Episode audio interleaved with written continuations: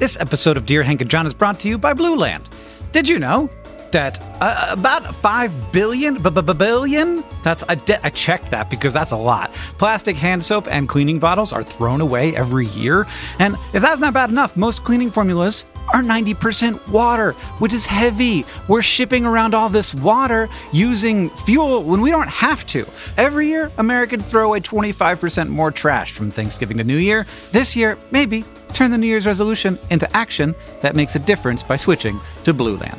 Blue Land is on a mission to eliminate single use plastic by reinventing cleaning essentials to be better for you and the planet with the same powerful clean you're used to. It's a simple idea. They have refillable cleaning products, they have a nice design. I have them in my home. It looks nice on your counter. You fill the reusable bottles with water, drop in the Blueland tablets, wait for them to dissolve, and you never have to grab bulky, heavy cleaning supplies on your grocery run ever again. And refills, because they're small and you don't have to ship a bunch of water across the country, starts at just $2.25. You can even set up a subscription or buy in bulk for additional savings. From cleaning sprays to hand soap, toilet bowl cleaner, and laundry tablets. Laundry tablets, everybody, you know what I mean. All Blueland products are made with clean ingredients that you can feel good about. Blueland is trusted in over a million homes, including, yeah, mine. Blueland has a special offer for listeners right now. You can get 15% off your first order by going to blueland.com slash dearhank. You won't want to miss it. blueland.com slash dearhank for 15% off. Again, blueland.com slash dearhank to get 15% off.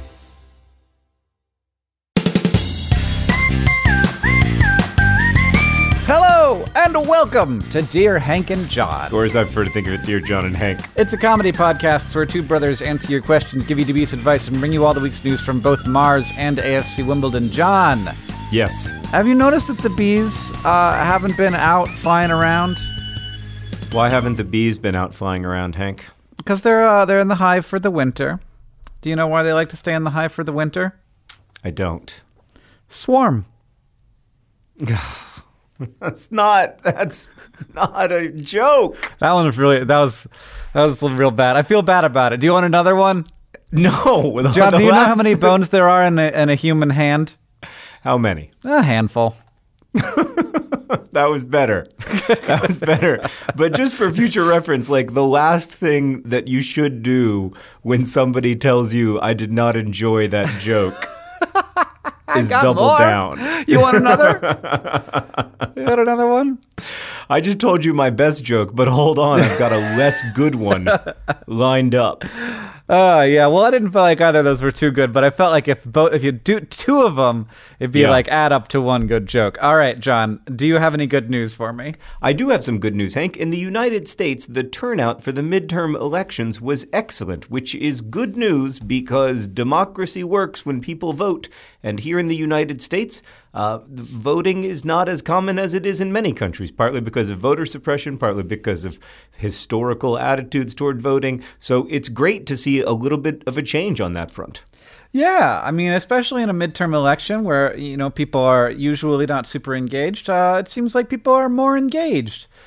The reasons for that might not be good news, but that is good news. That's right, Hank. If we are looking for the reasons behind the good news, we will almost always find bad news. So we don't do that anymore. That's not that's not what that part of the podcast is about. Exactly. Let's answer some questions from our listeners. This first one comes from Amanda, who writes Dear John and Hank, I am walking home from the subway in 30 degree weather, and my bladder is so full. Before my fingers get paralyzed from the cold, I wanted to ask what will happen if I freeze to death before I get to a bathroom? Will my pee freeze inside of my body? Trying to prepare for all contingencies. Amanda. Amanda, I have bad news for you, but before we get to the bad news, I am going to need to ask John a question as a person who lives in Montana. Mm-hmm. How do you pee in big cities? well, I mean, wait, when you're in town, do you just pee on the sidewalk? No, when I'm in Missoula, I go to one of the many places where I am allowed to pee. Like the public restroom, Sure. or Yeah, like the yeah, that's- restaurant where I know the people who work there. That's definitely the number one way. Uh, the the other ways are not as as desirable, but the number one way is to find a public restroom. The number if it's if it's a true P emergency, I think most people will understand if you go to an alley or you just kind of turn away. But that is technically, in a lot Yeah. of places, a crime called public urination. I just want to. I just want to know if there are public restrooms and I'm just not seeing them. Uh, there, well, there are, yeah, of course. It's just like it's. I mean, the answer is that it's just like Missoula, except there are more buildings and ergo more bathrooms.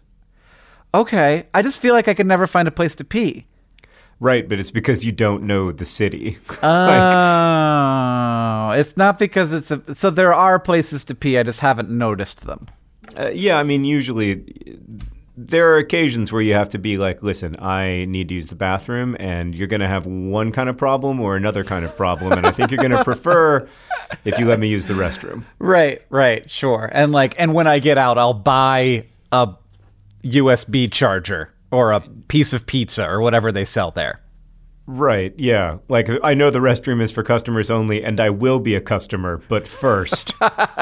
Okay, all right. So Amanda, that's number one. Well, go pee because apparently there are places to pee in your city. no, Amanda, you're going to make it. It's fine. You're going to make it. You're going to make it to your apartment. And it's, I mean, is there anything more enjoyable than making it to your apartment and just hmm. being like, oh, peeing? Pee in this nice, comfortable place.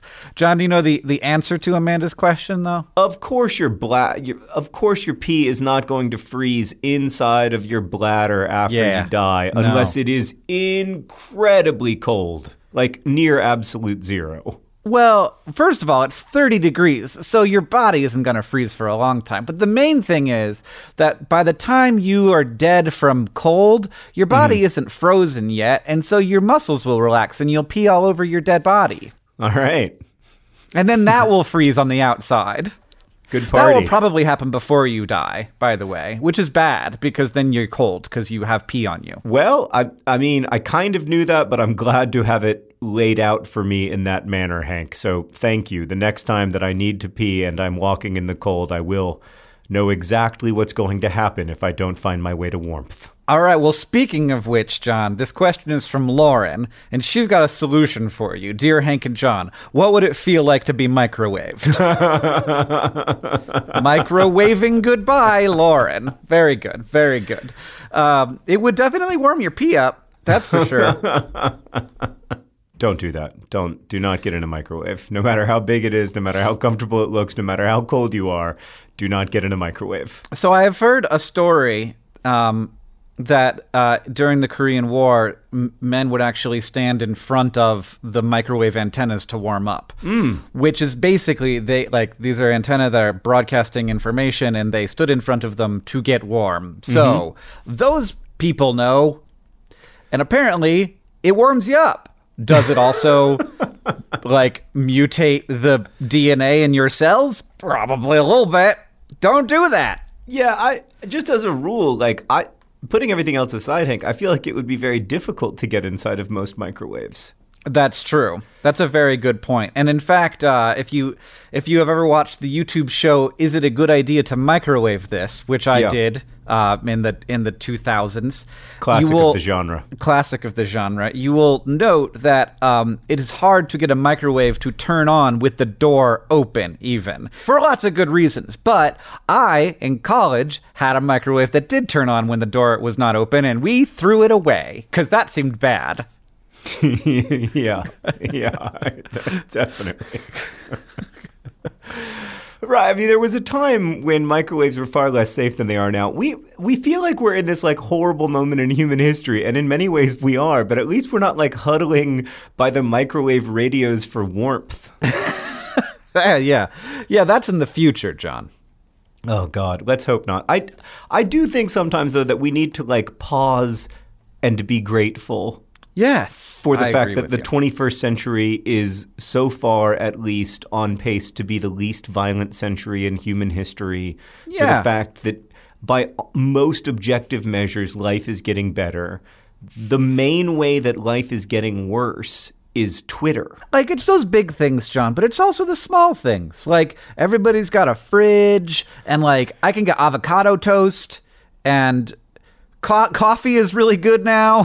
Hank and I are so into the fact that most most people own refrigerators. Like it's an incredible human accomplishment, not just to have Yeah. invented the refrigerator, but to have made the refrigerator affordable enough that like lots of people have two of them, and you can go on Craigslist and someone will be like, "Hey, I'll give you my refrigerator for five bucks if you pick it up." Yeah, it's free free to free to a good home.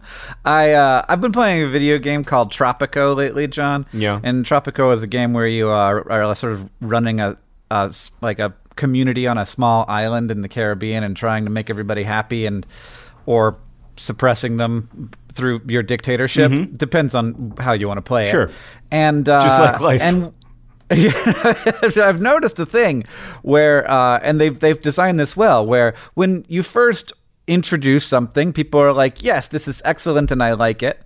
Um, and so, like, I- like I have a bunch of houses that I built like in the early 1900s, and then uh, into the 1950s, they're like, "I hate these houses; they're terrible." And I'm like, "You loved them 50 years ago," and it's like they're like, "Yeah, but like things have gotten better, and I don't want to continue living the old bad way when like there are other people in other places living in the new good way." And I think that's that is that is important. Um, and also like it's it's great. It's a, that is a like I as a dictator am frustrated by that, but I as a human love that. It's so wonderful that like we uh, what what we see as a normal amount of comfort changes, and uh, and that we can continue making the world a better place for for people and their children. Hank, I think we should get back to answering questions shortly, but I just want to tell you that I met an astronaut over the weekend. Okay. Context isn't important, but I was hanging out with an astronaut, not to brag, but this is a person who spent like a year in space. And Well, now you've you've limited to it's not just an astronaut; it's one of like two astronauts that you've now. Well, it's also possible that they didn't spend a year in space and I misheard Right. them talking. I'm not a very or good listener. or that it it may be that you're exaggerating, But- which I've seen happen before. but I'm about to retell the story that they told me verbatim with no exaggerations whatsoever. all right. Okay. They were making the point to me, which I found very interesting, that like velociraptors were maybe like two to five million years away from getting really smart. That they were mm. pretty smart. You know, they had opposable thumbs. Some good stuff was happening on the velociraptor sentience front. And then there's this catastrophic event that results in the you know extinction of velociraptors and many other species okay. we are in a weird time in human history where there's a little bit of like a, a potential bottleneck like there's a lot of ways that we could kill uh, all the humans on the planet right now and there's a like a higher than ever number of people who have that power Okay. Yep. but if we can just become a species that lives in like a few places, like not just Earth, but maybe, for instance, Mars, maybe even the moon, then if there is a catastrophe on one of those places, it's not the end of the velociraptors. And I found that the most compelling argument I have ever heard for why we should focus about half of our available resources on reducing, you know, poverty and disease burden and improving life expectancy and lifespan, and the other half of our resources on Mars, which was a huge shift in my thinking. But I am now strongly, as of like three days ago, pro Mars. Man, I gotta tell you, that is not that argument doesn't even do it for me. That's not the one that works for me because I feel like if we're on Mars, I mean, maybe 300, 500 years from now, you can have a sustainable Yeah. colony on Mars. But Yeah, I, that's what I want. All right, five. Okay, good, good. I'm on I'm board with thinking in now. a 500 year time horizon. 500 years from now, there the number of people who can end human life on Earth will be greater than it is today. And I don't like I, Mm-hmm. the the greater that number gets, the more certain it becomes that human life will end on Earth. But Mars is going to survive it, and repo- it's going to be great, Hank. Everything is going to be fine. Good. We're going to make it. We're gonna make We're going to it. make it. We're going to make it through this millennium if it kills us, to quote the Mountain Goats. All right, this next one comes from Susanna, who asks, "Dear John and Hank, my dad recently got a Facebook account. Oh, my no. condolences. Mm-hmm. That's too bad. He's very, very into it. Yeah, I, I bet he is. I mean, everybody who's new to Facebook is like, look at this thing." I'm away for university, so I don't see this firsthand, but whenever I open chat, I see that he's active. And my mom and sister complain about him spending too much time on Facebook, even during dinner, which was strictly forbidden for me and my sister. And I realize that he's scrolling and reading comments even when I'm Skyping with him and my mom. Mm. Also, he's posting a lot of political posts, and Mm-hmm. although well intentioned, Oh, mm. boy, they always are, aren't they? They often are worded in a conflict initiating way, and my dad, as a newcomer to Facebook, hasn't yet learned that this is definitely not a good place for political discussions. Oh, Susanna, if only, if only, I like. if only that was a problem Yeah. for newcomers. Yeah, there's some seems to be a, a, a perspective here that this is something that only happens and then like you get you get over it. But in my Yeah. experience, that I mean maybe eventually, but that's Zuzana. Yeah. Susanna is a much better person than I am. Is the long and short of it. I'm a lot more like Zuzana's dad. Yeah. Susanna is my hope for the future. Anyway, I tried telling him how unhealthy this can be, and that it seems like he's pulling away from real social life. But it's tricky. Who listens to their daughter for life advice? Do you have any ideas on how to approach this? Facebooks and fathers, Zuzana. Hmm. Oh God, I'm so sorry. I don't. I don't know how to fix this problem. But it's not just you. It's the whole species. Yeah, the um, there was a really interesting uh, article I read once that said the internet didn't have the giant impact on the 2016 election that we thought it had. And uh, and it, it said and it, it was like in 2014 all of these people and that was the most recent data we had didn't have Facebooks and so like it couldn't be affecting these people. And so there was some like talk of like maybe there's some kind of effect where like one person is influencing like one person on facebook is influencing a bunch of other people on facebook. But actually it turned out that a lot of people got facebook between 2014 and 2016 and a lot of people Right. particularly got facebook during the election cycle like while the campaigns were happening because they were really jonesing for news because in America, when elections are happening, we get pretty obsessed with it, especially if we're somebody who maybe thinks that like the opposition party might be like a catastrophe for for the country.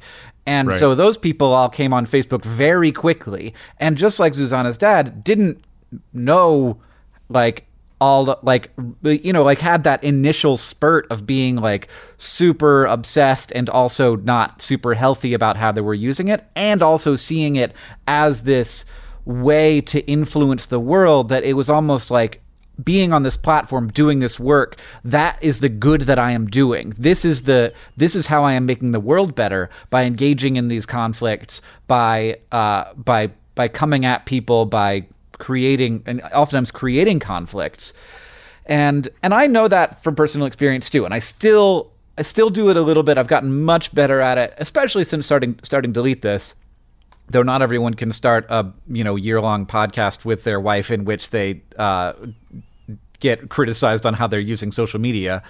Um, but but I think that we are building some tools, and I think we are getting better at it. And I do think that to some extent, Susanna is right that like you get you like the the moment you get into it is the moment that it's the worst, and that realizing that bad behavior pattern takes a little while and it also does take feedback from people who love you and who you can trust and hopefully your dad can trust you and and the rest of your family to to like help him rein it in Yeah, Hank is a lot more optimistic about this stuff than I am. Like, I read Hank's novel and came to a very different conclusion based on the text of the novel than Hank came to as the author.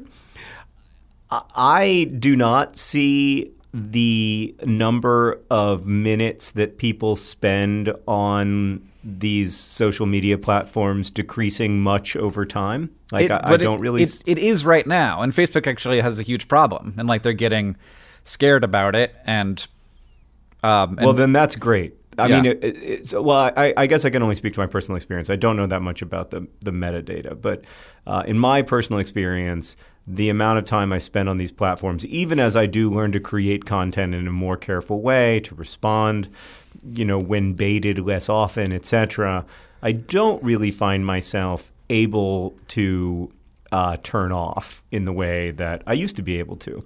You know, we got into the internet in the first place. The, the reason that this podcast is happening, the reason that there is Vlogbrothers is that before Twitter or even like Facebook was that big of a deal, at least in my life, Hank and I were really into a couple of YouTube shows that in a lot of ways mimicked the contemporary social internet just on a much smaller scale like that allowed us to feel connected to people that allowed us to feel like being part of that community was was really productive and important and interesting and in some ways like the most interesting thing that we could be doing in that moment. And I, I still I agree with Hank. I still believe that there are wonderful things about the internet and that these are mostly tools that we just don't know how to use well yet. And the fact that Zuzana for instance is able to see her father's use of the internet very differently from how she uses the internet tells me that like I suspect the next generation, the kids who grow up with this, will treat it differently and more cautiously than, mm-hmm. than we've treated it. Uh, but I, I am still really concerned about it. And that's why I'm taking a year away from the social internet to see what I feel like on the other side of that. Oof, a year. It's not that long. I mean, it's true. Unless, As you get older, a year becomes less of a big deal. Yeah, and it's going to be a very busy year, to be honest with you. So got other stuff to do. yeah, there's a there's there's there's a ton of stuff going on, yeah. and it'll probably be useful to me uh, to go to twitter.com and find that there is an app that says no, no, you can't. Yeah, I've actually. So I spent a lot of this um, this weekend playing that video game that I've now talked about two times because yeah, it, obviously it's, it's the...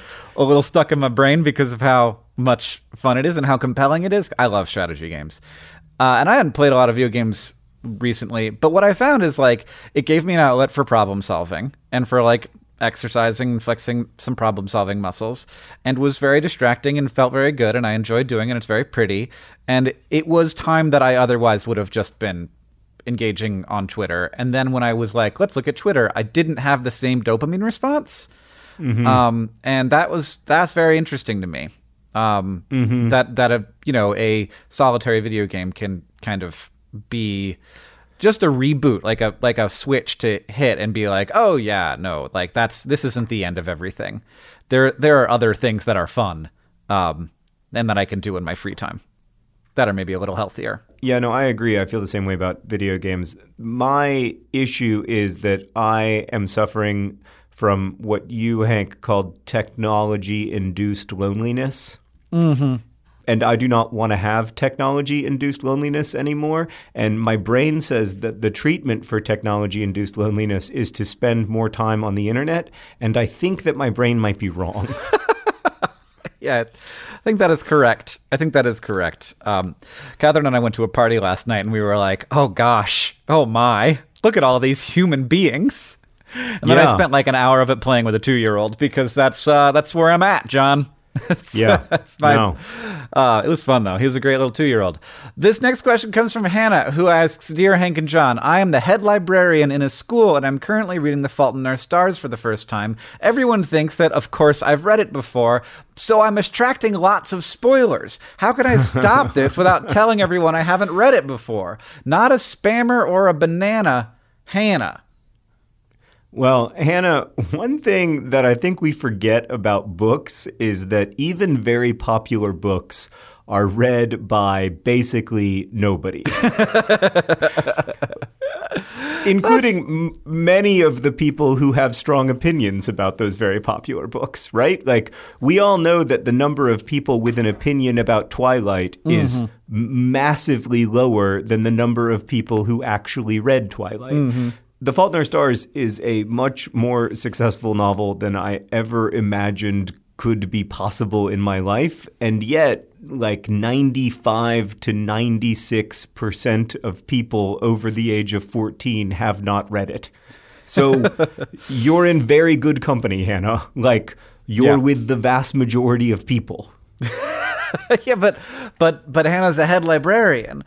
Uh, Even so, like there's no, uh, there are lots of books, and why yeah. would you read one instead of another? Like you can, even a very ambitious reader can read maybe 50 to 100 books per year. That means that every year there are lots and lots and lots of great books that you don't read. Mm-hmm. So I, I just think in general the way to deal with this is not to spoil stuff. Yeah, like, just, I mean, you're you're don't. solving the problem for all the people listening who might spoil something, but there's that's not, there's not that many of them. How do we solve the problem for Hannah, who has this problem now? and we're not going to shift all of society overnight. Do Well, you I mean, put a post-it news- note on the book that says, "I've not read this book. This is my first time"? Do you No. read it on a Kindle and no one knows what you're reading? No, you definitely don't do that. You buy it from your local independent bookstore. Do you do you only read it at home No, and have let me- another book me, for let work? me correct myself. You clearly get it out of your local library. Yeah, It's uh, free, and and Hannah's there. yeah. Hannah, who I assume is in the United Kingdom, because Yeah. wrote not a spanner or a banana, Hannah, and so I assume that's supposed to rhyme. Right, Spanna. Spanna or a banana. Should, should I reread the the, the uh, question in a British accent, John? Would that be good? If you reread the question in a British accent, I will quit the pod. I can never go back to the time when you faked a British accent for six months. It's like one of my worst memories. Do you want to know a great thing? Oh my god, I almost called you Katherine. Do you want to know a great thing, John? What? Um, sometimes I do accents when I'm reading or in books. And, Uh-huh. and uh, so I'll start reading a book that like clearly is from the like from the the word usage it's a British book or it's a like like American South book um, and I'll start to do an accent and he will go no no no no no no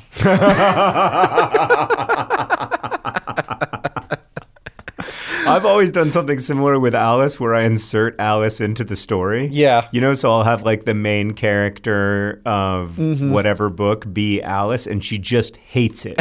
She's always hated it, and I've always thought it was hilarious. And she'll be like, No, Dad, go back and read it the regular way. yeah we're we're dads Yeah, you can't. It, it's it's just irresistible. Anyway, Hannah, what you should say is, look, ninety five percent of people haven't read this book, and I am one of them. But I'm about to not be one of them, so stop spoiling me. But spoiler alert about spoilers for The Fault in Our Stars. You can't spoil the book. Like it's not. that's not true I I mean, disagree with you it's like spoiling the Titanic. You know, where no like it's not because it would be like you- spoiling the Titanic if it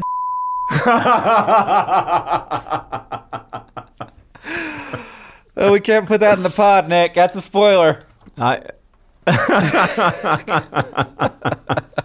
Hank just said something very funny that we can't put in the pod because it's a spoiler, but it was very, very funny.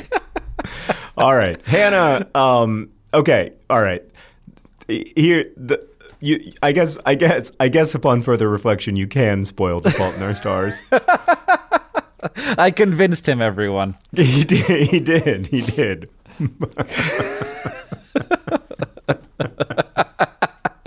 I'm just gonna say what I no. I, I'm just gonna say what you said. I think it's so funny that I think it's worth the spoiler. So hit that like skip ahead 30 seconds button. All of you who haven't read *The Fault in Our Stars*. Also, it's available wherever books are sold. Um, what Hank said was, it's just like the Titanic, but if a different f- ship sank. So yeah, Okay. I think. Whew. Yeah. All right, Hannah. If you were listening, um, maybe you just want to listen to the spoiler and be just just accept it. All right, if you're coming back uh, from not listening, welcome. Uh, again, my book, The Fault in Our Stars, has not been read by 95% of people. Right. And I, I want you to not be one of them anymore. Hit it, or you can get an absolutely remarkable thing as well. All right, Hank, this next question comes from Christina, who writes Dear John and Hank, I've always known this, but recently I've given more thought to the fact that when we breathe air out of a kissy face position, it is cold. But when we breathe air out of a more Kissy open face. mouth, it is hot. Why is this? Do we cool our own air before blowing it out? Not an Aguilera. Christina, I have to. Is that right? Is that true? Oh, wow. It is totally true. Yeah, it's dramatic.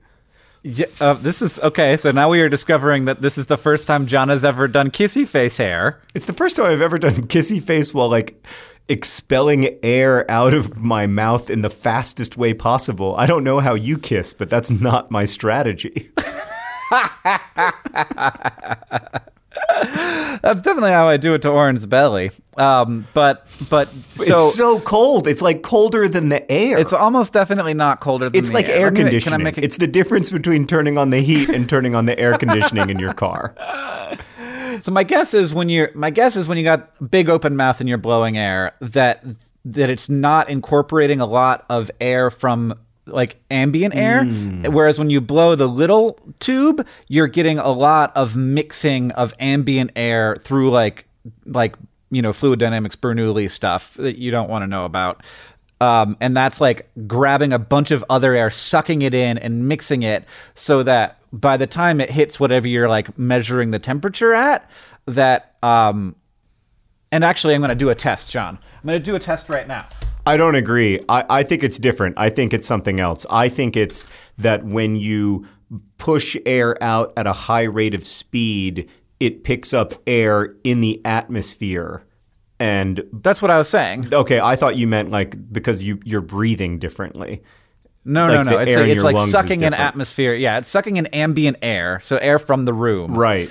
And Yes. and I just did an experiment, John, Okay. to confirm this because science is is great. Um, I hollowed out a pen Uh-huh. on my desk Mm-hmm. and I blew fast air through the pen, and right when it comes out, it's still warm. Oh. Wow. I mean, we are here to solve people's problems. Big ones, small ones, but especially small ones. Which reminds me that today's podcast is brought to you by Hank's Science Experiments. Hank's Science Experiments, look for them soon in a retail store, maybe. And this podcast is also brought to you by the first six months on Facebook. You think it's so important, but really you're just being attacked from the inside.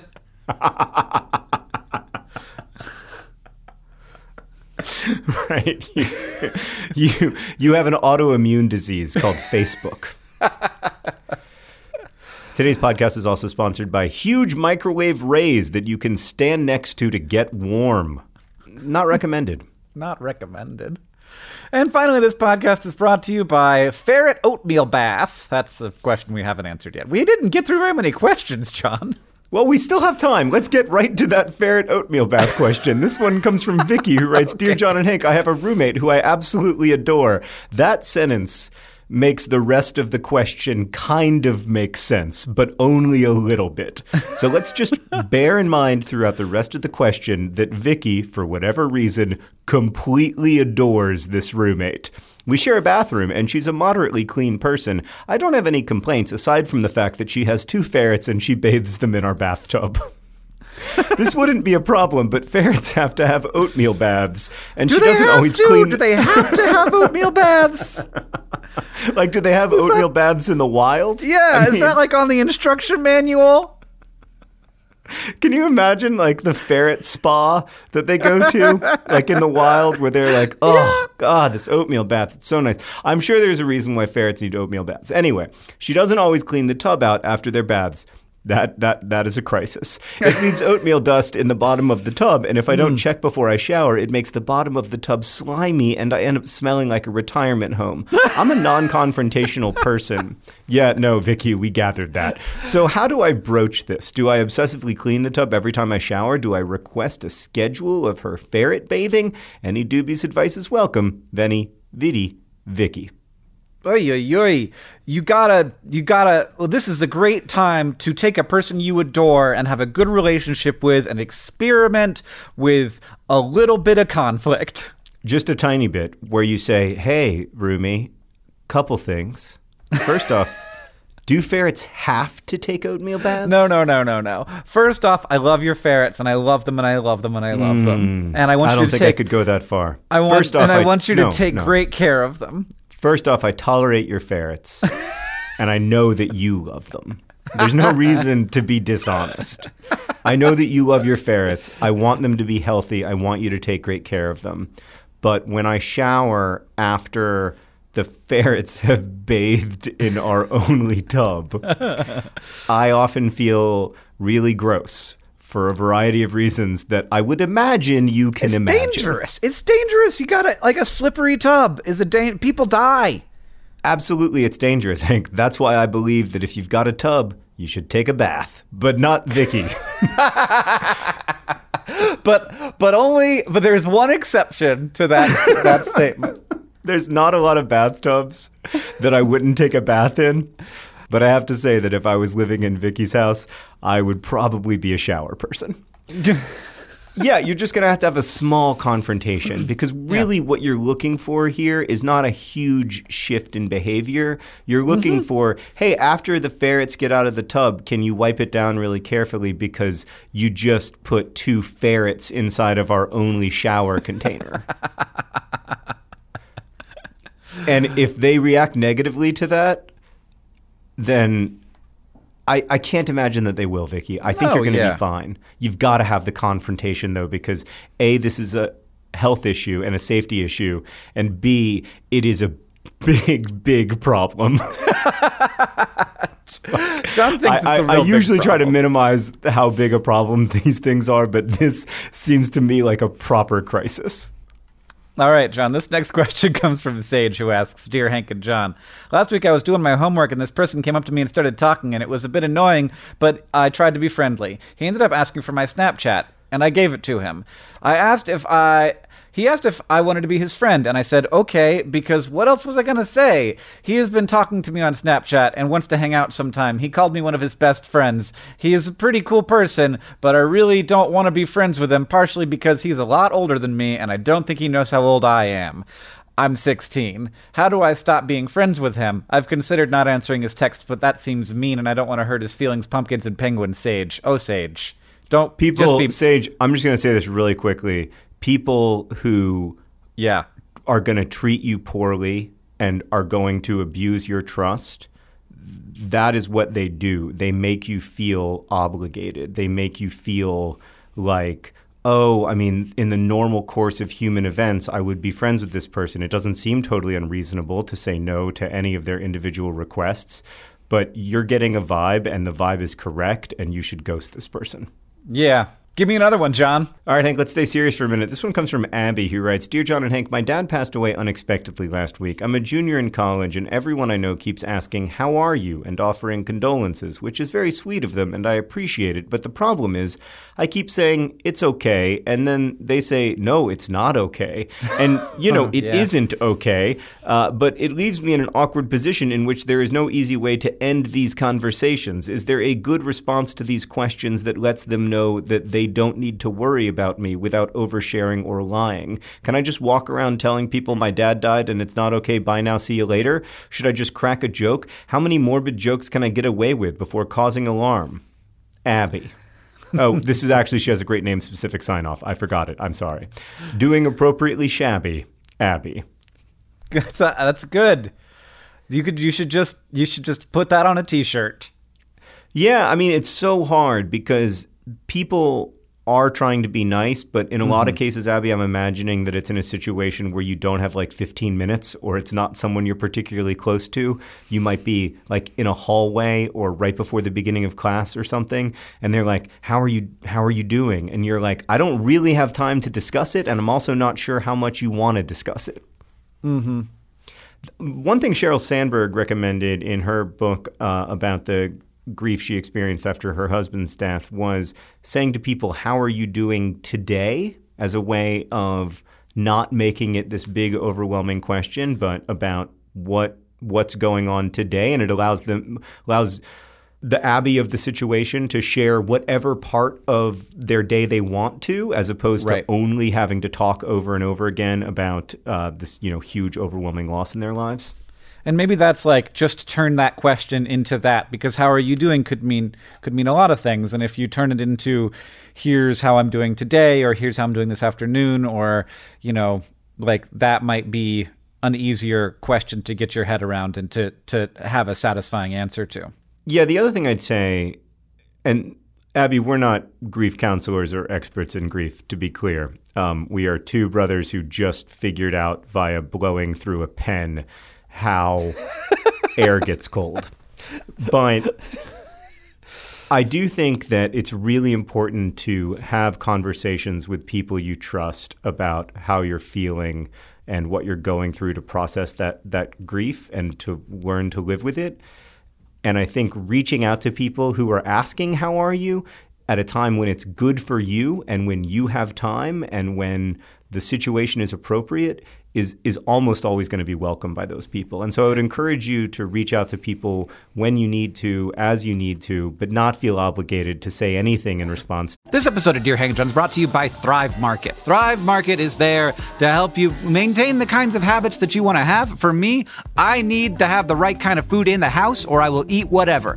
Oreo recently sent me some free fancy Oreos. They were weird. I ate all of them. I ate all of them in a week and it was a problem. I can't can't do that. I need to have healthy, good stuff in the house. And Thrive Market can help you have healthy habits. It's a great go to for all your grocery and household essentials. And the convenience of getting everything online and then, like, just quickly shipped to the doorstep, it's a huge time saver. Thrive Market carries brands with great ingredients and sourcing methods. They got Amy's, Banza, Burt's Bees, Chobani, Honest Kids, Kind, Mike's Hot Honey, Oatly, Olipop, Poppi, Saalt. I've never heard of Saalt, but it's got two A's in it, so it has to be good. And as a Thrive Market member, you can save money on every single grocery order. On average, you can save over 30% every time. And they also have a deals page that changes every day. When you join Thrive Market, you are also helping a family in need with their one for one membership matching program. You join, they give. Join in on the savings with Thrive Market today and get 30% off your first order plus a $60 free gift. I enjoyed my $60 free gift. I was surprised by it, and it was kind of thing I wouldn't have bought. And then now I'm like on the ghee train. They gave me free ghee. And I was like, I don't know what ghee is. But then I was like, oh, this is great. It's like butter, but it's different and more spreadable. Go to thrivemarket.com slash dearhank for 30% off your first order, plus that free $60 gift. That's thrive, T-H-R-I-V-E market.com slash dearhank, thrivemarket.com slash dearhank. How are you other than I'm okay? Or, or I'm doing all right today, or whatever feels right for you. I have another question. It's from Twisku, who asks Dear Hank and John, help! I use public transport almost daily and I don't know when to wear my mittens. Am I supposed to wear my gloves all the time and never take them off, or am I supposed to take them off while I'm inside of the bus? I'm confused as to how I can stop my hands from getting cold. Rhymes with lizard. Rhymes with lizard. Twisku? Wait. Hmm. Wait. Huh. Hmm. Is that. Hmm. Are you messing? Rhymes with lizard. I feel like you're messing with us. Twisku. Twiskuzard. Lizard. Twiskzard. Twi- Oh, huh. mm. Twisks. I can't think of any word that rhymes with lizard other than kind of Charizard. And even that like isn't a complete rhyme. Blizzard. Yeah, Blizzard Gee, what's also- wrong with me? Blizzard obviously rhymes with lizard, so it's their name is clearly Blizzard. I think Twisco has done an amazing job of recognizing that we are almost definitely going to mispronounce their name and made us okay about it, I think, was the goal. yeah, and it worked. Thank you. Uh, John, I. So it depends on how warm it is on the bus, slash, whether you want to touch anything that's on the bus. Right. To me, wearing mittens is an excellent excuse not to have my hands touch bus surfaces, which are widely known to be among the less clean surfaces available to humans. John, do you know that uh, metal objects actually disinfect themselves? So, like copper railings, copper doorknobs, steel poles, not like not like in real time, but over time they they are able Yeah. to like Yeah. uh, the the metal particles get into bacteria and actually disrupt their their functions. Yeah, So I do know that's that. Great. That's why I try very hard when I'm on public transportation never to touch plastic. Yeah, like you would like I almost feel like the plastic would be the cleaner surface, but it's not in fact eh, because even though like the metal is what people are touching all the time. But anyway, yeah, wear those mittens, man. If you're comfortable wearing mittens. Even if it's a little too warm on the bus for mittens, I would still wear the mittens because, in my experience, there is very little that is less pleasant than like emergency, panicked, fast putting on mittens. You know, so like you get to your stop and you're like, oh my God, it's my Oh, stop. I'm- and you got your bag and you got a bunch of things happening. And then you're like, oh, I've got to put on my mittens. And trying to put on mittens quickly is a recipe for disaster. Yeah, agree, especially when you're trying to put them on a 2-year-old. Oh my god. Oh yeah, yeah. Well, then I'm like, even now, like my my kids will be like, oh, the fingers aren't in the right glove spots or whatever. I'll be like, it's fine. The it, who cares? What do you need that for? It's a six step walk to the car. We can do it. Just ball your fists up and put them into little hand socks. It's fine. Exactly. All right, Hank, we got to get to some comments before we get to the all important news from Mars and AFC Wimbledon. Uh, this email came in from Ian, who wrote Dear John and Hank, you've stated repeatedly that this new partnership with WNYC would not change the pod, but now, only one episode in, John states that Reese's peanut butter cups are the quote, best Halloween candy and the first thing he steals from his children. I thought this was a strictly pro Mars, pro Snickers podcast. Does WNYC have a brand deal with Hershey that has forced John to repeal his Oh stance on. Snickers? And if this is the case, I can come to accept it. I just need the truth. Ian. Ian, it's true. Ian, no, we can't. T- we cannot discuss this matter. What do you mean? We cannot discuss this matter. The the, the state of our brand deal with Hershey slash Mars. We're we're pitting them against each other, Ian. Ex- Exactly, Ian. It has nothing to do with WNYC. It has to do with my desire to have a personal candy sponsor and not really caring who I sell out to. yeah, because Snickers was like, here's a bunch of Snickers bars, and you're like, okay, that's good, but like they only they only last me a month. Yeah, I get. I gave them so much promo for those 478 Snickers bars, and did another 478 Snickers bars arrive at my office? No. So No. what that told me is that maybe it's time to reach out to my friends over at uh, the Reese's Peanut Butter Cups place. factory. uh, Yeah, I mean, but like, so little Snickers are fine. They're good. They're one of the best Halloween candies. But little Reese's peanut butter cups are better than big Reese's peanut butter cups, and I'm standing Yeah. by that statement. Yeah, no, I completely agree with you. A little Snickers tastes like a slightly off Snickers. Yeah, a little Reese's peanut butter cup tastes like a condensed and superior Reese's peanut butter cup. Yeah. which is the kind of thing that I will say over and over and over again if those folks just send me 478 Reese's peanut butter cups, minis or fulls, I don't care. Oh, geez, minis. That's only like that's like that's like a forty dollar bag. so true. so why am I so why am I so willing to sell out for like goods and services but not for cash? Like if Reese's was like, "Hey, I'll give you 80 bucks to talk about us on the pod." I would be like, "Of course not. You've offended me." But if they send me 80 bucks worth of candy, I'm like, "Hey guys, you know what's great? Reese's." I just took a bath in peanut butter and chocolate, and I and my ferrets have never smelled better.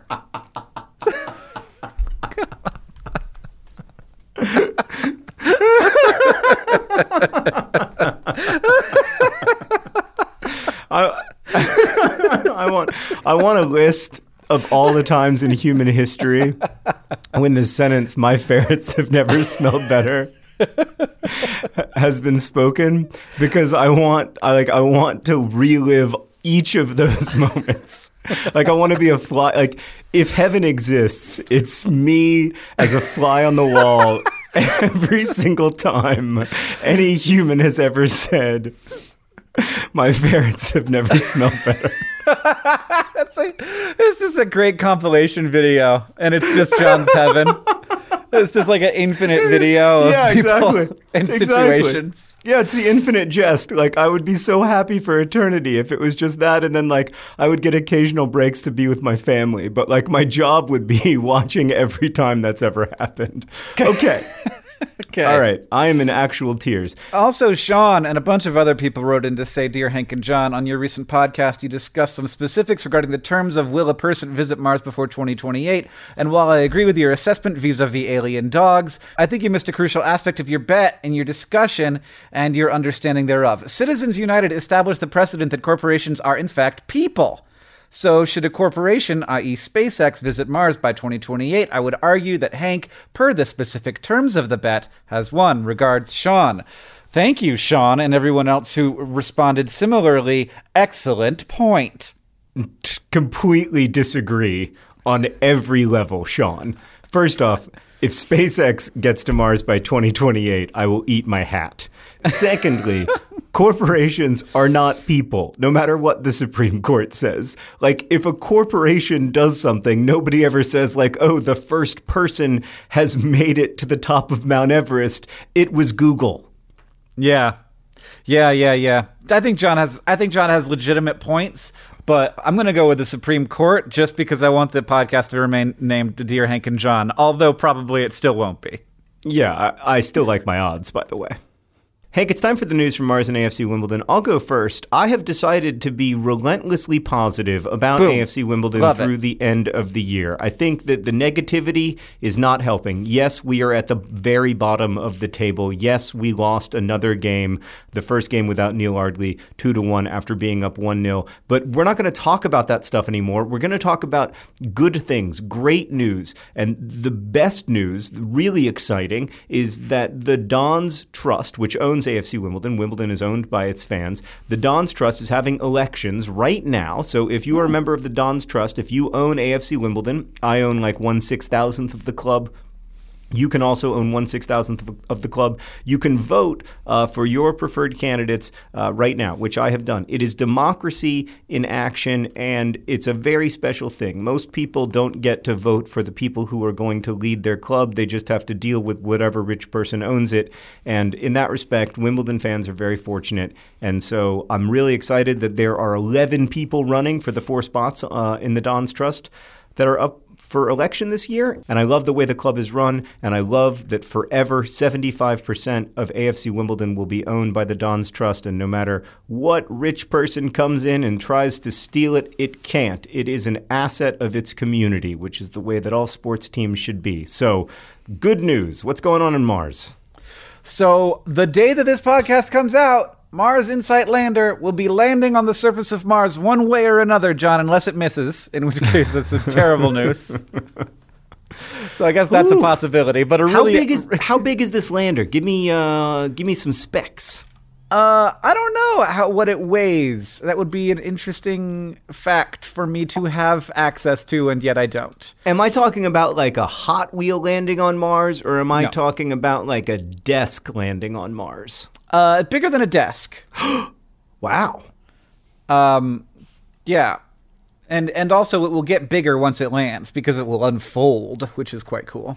That is cool. I'm Uh, so excited for this, Hank. I have bookmarked the NASA website and set a calendar reminder so I don't miss the live stream. I I need this moment.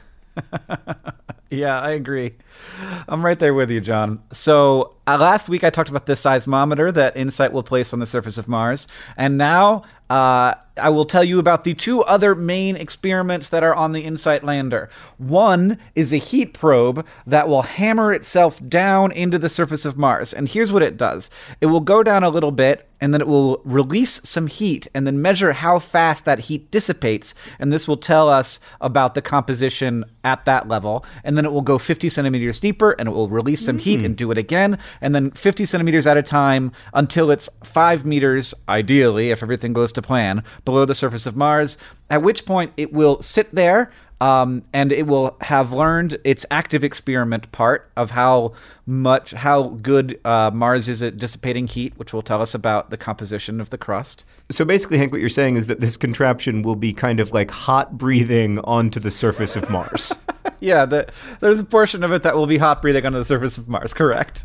It's great. And I love uh, And then there's another experiment that is designed to tell whether or not Mars has a solid core, which is a question that's up in the air. We literally have no idea, and it does that by basically measuring exactly where it is on the surface of Mars, and that will allow us to tell how much Mars wobbles in its orbit. And that wobble and how that wobble works will tell us whether there's a core uh, of the planet, which is amazing that you can do that with just a couple antennas on the surface of the, the, the lander.